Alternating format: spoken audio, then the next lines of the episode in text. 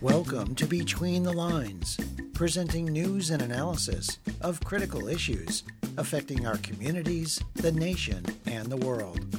I'm Scott Harris. This week we present David Pepper, former chair of Ohio's Democratic Party, who assesses the Republican Party threat to democracy and what Americans must do to resist a descent into an authoritarian system where free elections and free speech could be eliminated. David Corn, Mother Jones Magazine's Washington bureau chief, who talks about his new book titled American Psychosis A Historical Investigation of How the Republican Party Went Crazy, and Tyler Mark Nelson, a climate activist and a second year student at Yale Divinity School, who discusses the growing faith based climate justice movement and why he's chosen to engage in nonviolent civil disobedience. But first, we begin with a summary of some of the week's underreported news stories. After a wave of destructive floods and civil unrest in Sudan, aid workers warn of a generational catastrophe as millions of children are unable to attend school. The Guardian reports that extreme poverty, a lack of qualified teachers, and strikes by teaching staff, the COVID 19 pandemic, and low vaccination rates are among the many factors that have contributed to the crisis. According to UNICEF, 600 schools were closed in August and September, with the highest rate of closures in the war torn Darfur region.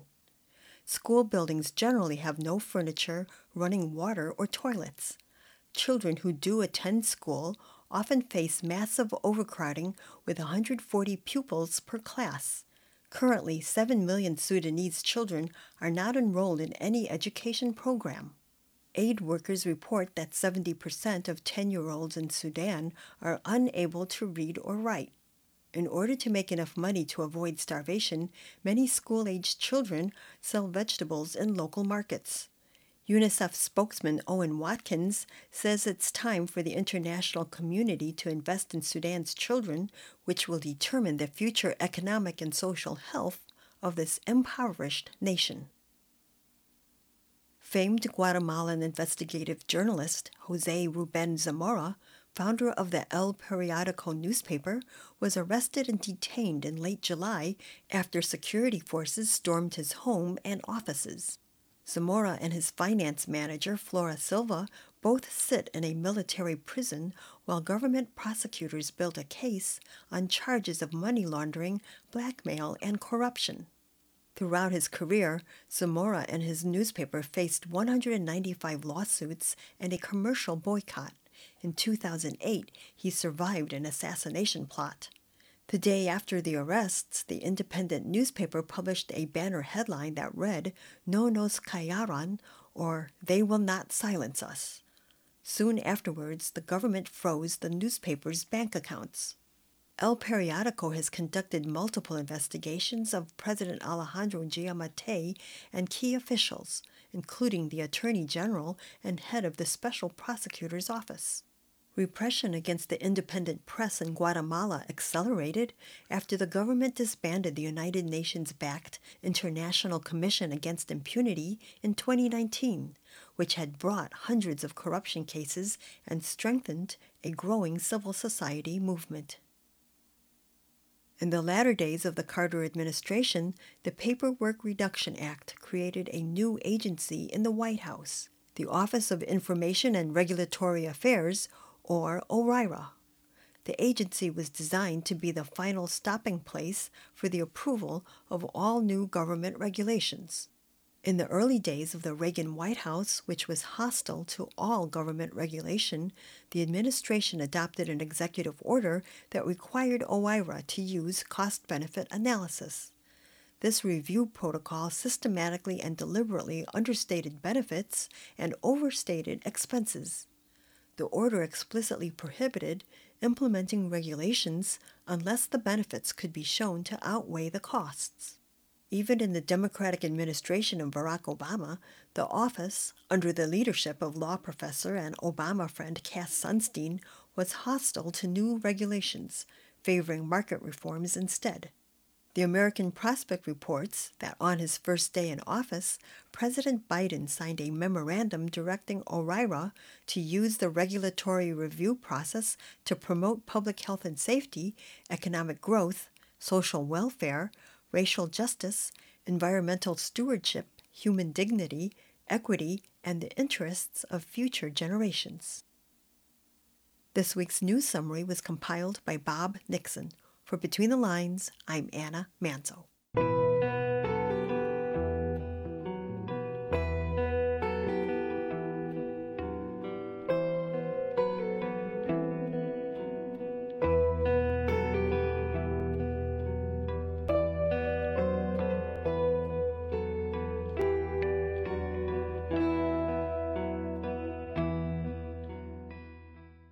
As the 2022 midterm election loomed just one week away, President Joe Biden took to the airwaves in a primetime address on November 2nd to condemn his predecessor Donald Trump and other Republicans for embracing political violence, voter intimidation, and the big lie that the 2020 presidential election was stolen.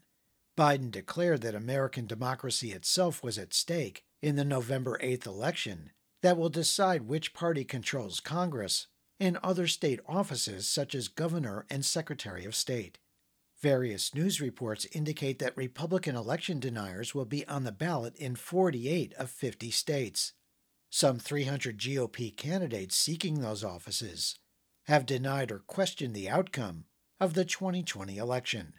More than 170 election deniers are running in districts or states where Republicans are expected to win according to the Cook Political Report. Your reporter spoke with David Pepper, former chair of the Ohio Democratic Party and author of the book titled Laboratories of Autocracy A Wake Up Call from Behind the Lines.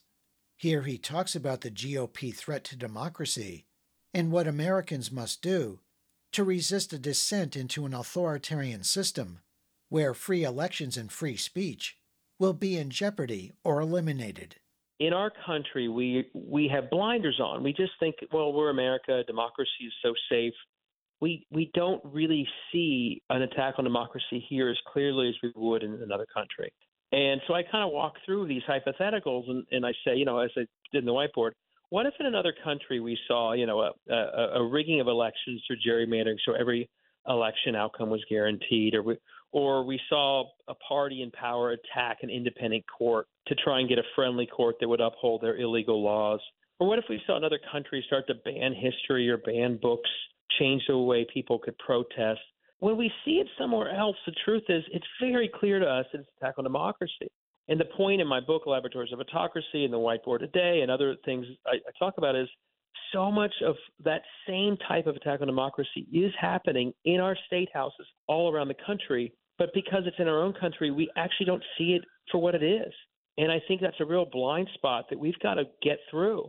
Because if we don't start, you know, this is the whole point of again the book. The the attack on democracy is basically the front line of it is in state houses around this country that are gerrymandered, that are pushing extreme laws, that are attacking voters. And if we don't start seeing that as a true threat to democracy that it is, I think it just continues to succeed. If we see it in another country, you know, Hungary and Viktor Orban or an extreme case like Putin, it's very obvious to us that that's what's happening. But in our own states, like Ohio, where this has been happening now for several years, most people just don't see it that way. The media doesn't cover it that way. And that's a real blind spot for us. And it's a real risk to us if we don't start to wake up to it. David, I wanted to ask you briefly about resistance because if Republicans take control of one or both houses of Congress, the political landscape of this country will be changed, certainly in the short term, but likely in the long term in terms of the jeopardy democracy will be in. What's your view of how citizens who are pro democracy, how can they respond to this? It's certainly, I don't think the advice really is to wait to the next election. People, no. in, in my view, people really have to get active between these elections and start challenging these extremists at the school board, at the library, Yep. wherever they congregate to try and foist their minority and extremist views on their communities. So the whole theme of my book is if you didn't see it yet, understand that we are in the same battle for democracy that John Lewis was in, women suffragists were in. We've been blinded again. We just, a lot of people, you know, myself included, we've just assumed it's been intact for a long time. So we think of politics as this sort of every couple of years we have a federal election. No, we're in a battle for democracy itself. Once you realize that, and that is what we're in, that's our entire national history. That's when you realize that's a long-term battle. It never ends. So even if you know it's a midterm, sometimes when we have a White House in the midterm, it's a struggle. The minute it's over, even if we don't like the results, and I hope we I hope we do, keep going, keep going. It's not only the next election. So much of the heart of the attack on democracy is actually trying to knock voters off the rolls. It's trying to change the electorate. It's trying to purge voters. So whatever you can do, even before the next campaign, to start registering voters. If you run a restaurant or if you're on the board of a homeless shelter or something, make sure those organizations are all registering voters. We have to see the lifting of democracy is a full time, non-stop thing we do to help make a difference. That was David Pepper, an attorney, former chair of the Ohio Democratic Party, and author of the book Laboratories of Autocracy A Wake Up Call from Behind the Lines. Find more analysis and commentary on the fight to protect democracy by visiting our Between the Lines website at btlonline.org. When Donald Trump launched his campaign for president in 2015, he consciously used the rhetoric he believed would resonate with the Republican Party base that he needed to win the GOP presidential nomination. As he announced his presidential bid, he declared, When Mexico sends its people, they're not sending their best. They're bringing drugs, they're bringing crime, they're rapists, and some I assume are good people. Throughout his campaigns and presidency, Trump attacked immigrants, Muslims, communities of color, journalists, liberal Hollywood actors, and intellectuals. Trump won overwhelming Republican support by tapping into the racist and xenophobic sentiment that had long been part of the subtext of the Republican Party's message machine. While previous Republican candidates often sent that same message with a quieter dog whistle, Trump used a bullhorn to rally his supporters, stoking hate and fear while often provoking political violence that culminated in the deadly January 6 Capitol insurrection to overturn the 2020 election. While some political pundits were shocked by Trump's authoritarian behavior and in your face support for right wing extremism and white supremacist ideology, Mother Jones Magazine's Washington bureau chief David Corn wasn't surprised. In his new book, American Psychosis A Historical Investigation of How the Republican Party Went Crazy, Corn chronicles how the GOP has consciously cultivated and exploited racism, paranoia, and conspiracy theories for at least seven decades, stretching all the way back to the red baiting days of Dick Nixon and Joe McCarthy. Your reporter spoke with David Corn about his research into the roots of Republican extremism, seen in today's MAGA and QAnon activists, and how civil society can effectively fight this fascist movement, hell bent on destroying America's multiracial democracy. The book is a history of the Republican Party's relationship with far right fanaticism. And I go over the last 70 years how it has encouraged and exploited uh, right wing extremism, which could mean racism, bigotry, paranoia, conspiracy theory, tribalism, and all sorts of other types of, of divisive ideology. The point of the book is to show that this has always been part of the Republican Party DNA. Um, it hasn't always been fully acknowledged. It hasn't always been fully recognized by journalists of the time and historians of the period. But yet, it has always, always, always been there as part of the modern Republican Party. And you know, I have a little backstory in the book that just traces the Republican Party from Lincoln and the days of being the party being a progressive force against slavery for economic opportunity um, to becoming a party of business and isolationism, and sort of crashing in the 1940s after the Great Depression. At the end of World War II, uh, with the advent of nuclear and nuclear terror, and the unease brought about by the beginning of the Cold War, there was a lot of fear and paranoia for the Republican Party to exploit and capitalize on. And Nixon did this with the Alger Hiss case, which he, you know, claimed was a sign that the American government and the elites were riddled with an internal enemy, subversive forces that wanted to destroy the United States from within. But he was quickly surpassed by this guy named Joe McCarthy, the junior senator of Wisconsin, claimed he had a list of 206 commies in the State Department. It was a complete lie. But all this resonated with millions of Americans and in some ways got the Republican Party back into the game with this notion that they were fomenting and promoting that the real threat to America was not necessarily, you know, the Soviet Union from a military perspective, although people did believe that, but it was this internal subversion, the radicals within the country, this base notion that the way to win elections is to accuse the other side of being an eternal enemy and whipping up fear became a crucial part of Republican strategies. And you could see it with Working with the John Birch Society in 64. You see it with Nixon with the Southern strategy.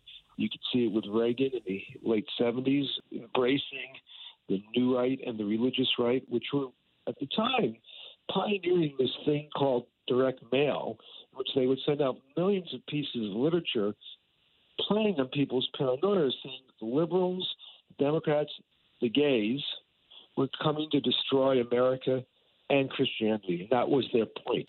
You know, I could go on, but in every iteration of the Republican Party, there was some embrace of this extremist strain, the paranoid style of politics. And that embrace often meant encouraging this view of the world as well. Well, David, you know, with demographic changes, it seems like the Republican Party goal right now is to impose minority rule. Republicans have lost the popular vote in seven of the last eight presidential elections. How do you think U.S. civil society should respond to today's Republican Party semi fascist threat, as uh, President Joe Biden put it? What are the lessons from history in terms of creating a big tent, broad based anti fascist movement to both educate voters and mobilize people to challenge right wing extremists when they attempt to take over libraries or school boards or state legislatures and the federal government through gerrymandering, voter suppression laws, and subversion of election results, which seems high on the list of priorities for Republicans these days. I think that's the sixty-four thousand dollar question, and maybe rather than not calling it an anti-fascist movement, maybe you would call it a pro-democracy movement. It sounds a little more inviting and more proactive and more positive. Now, my guess is thirty percent of the public are people who are strongly or close to strongly in the Trump big lie, Obama wasn't born here category. Maybe 25% of 20, but and I think those people are beyond reach in terms of public discourse. And they're going to act on that, which means if they get elected as Secretary of States um, in various states, they will make sure that the Democrats don't win because they believe the Democrats only win when they cheat. Um, so it's a real pressing threat. The goal, I think, of the pro democracy movement here has to be to basically make sure the other 70 to 80 percent of the of the American public is aware of what's happening, and to forge what they used to call a popular front. That no matter what your ideology is, no matter what your agreements are or disagreements are, and any other matter, fundamentally, we need to preserve the democratic system through which we then can have debates and fights and discussions about what best to do about the economy, housing, healthcare, whatever you you know, foreign policy, whatever you want to you know, argue about. And I think right now that portion of the public has not coalesced into that type of robust coalition. And it's unfortunate that that hasn't happened going to the run up to the midterms because that allows the anti democratic forces more opportunity to win seats and take over a portion of the U.S. government, maybe one, if not both houses of Congress. That was David Corn, Mother Jones Magazine's Washington bureau chief and author of American Psychosis, a historical investigation of how the Republican Party went crazy. Learn more about the GOP's exploitation of right wing extremism and paranoia by visiting our Between the Lines website at btlonline.org.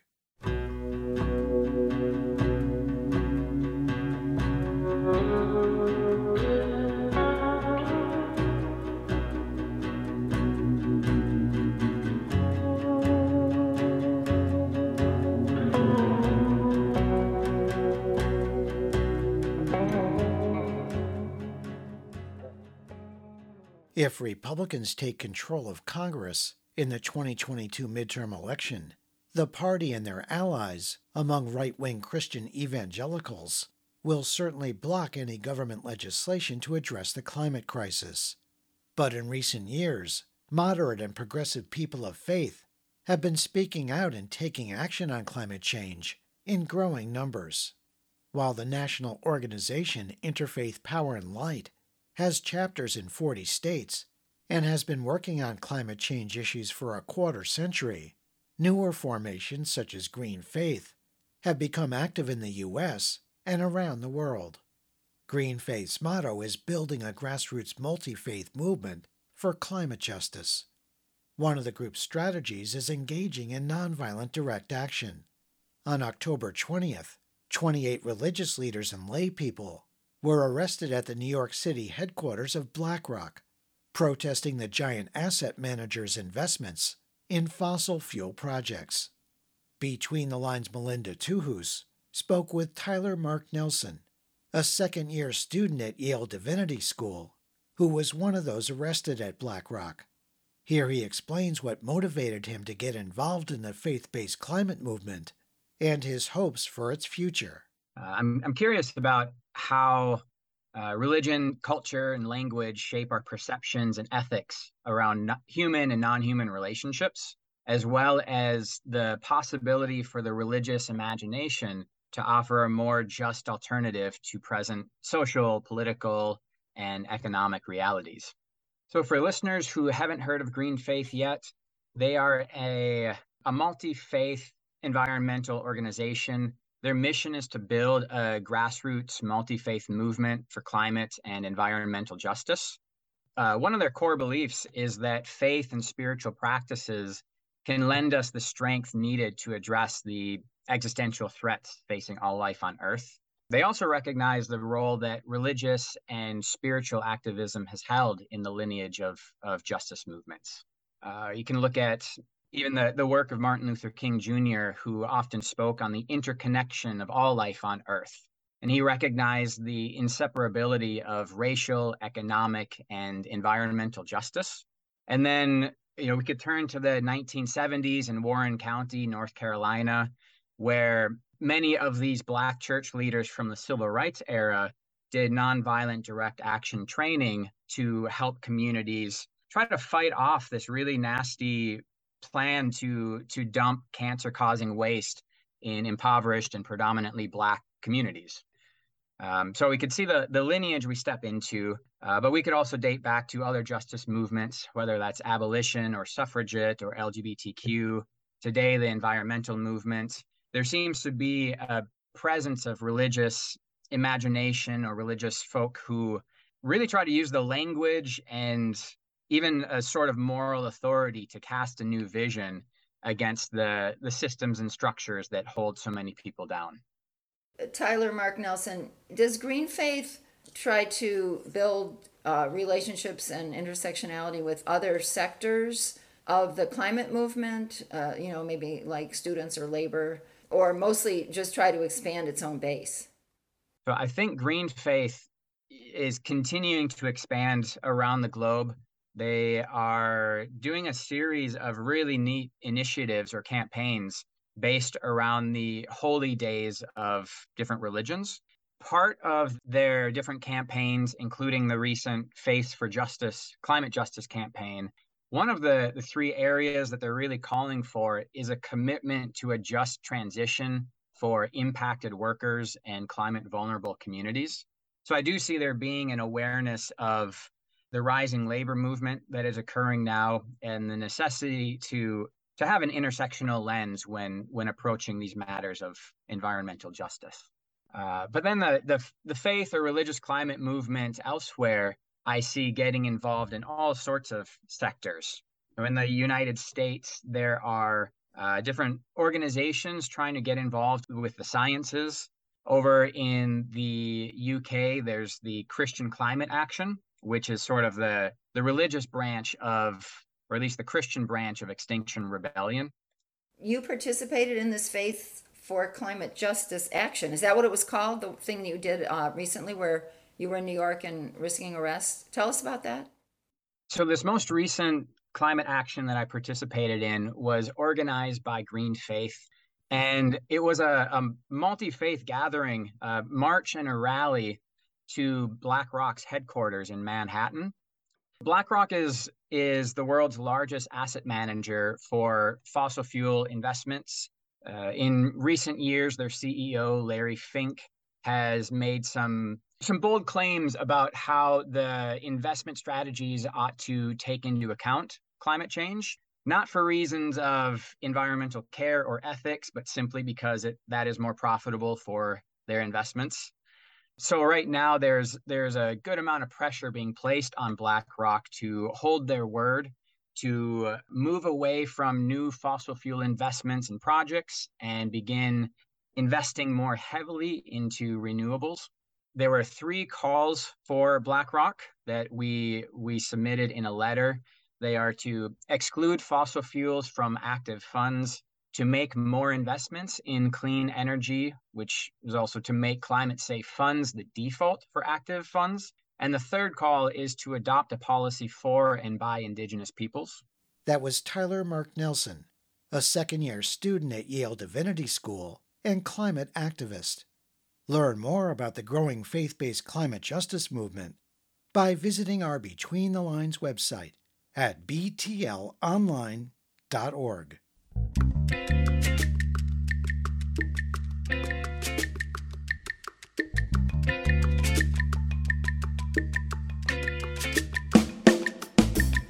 You've been listening to Between the Lines, a weekly program presenting news and analysis of critical issues affecting our communities, the nation, and the world.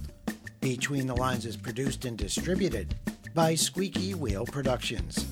If you have suggestions for topics and guests, please contact Between the Lines through our website at btlonline.org, where you can hear our current and archive programs in streaming audio and support our show.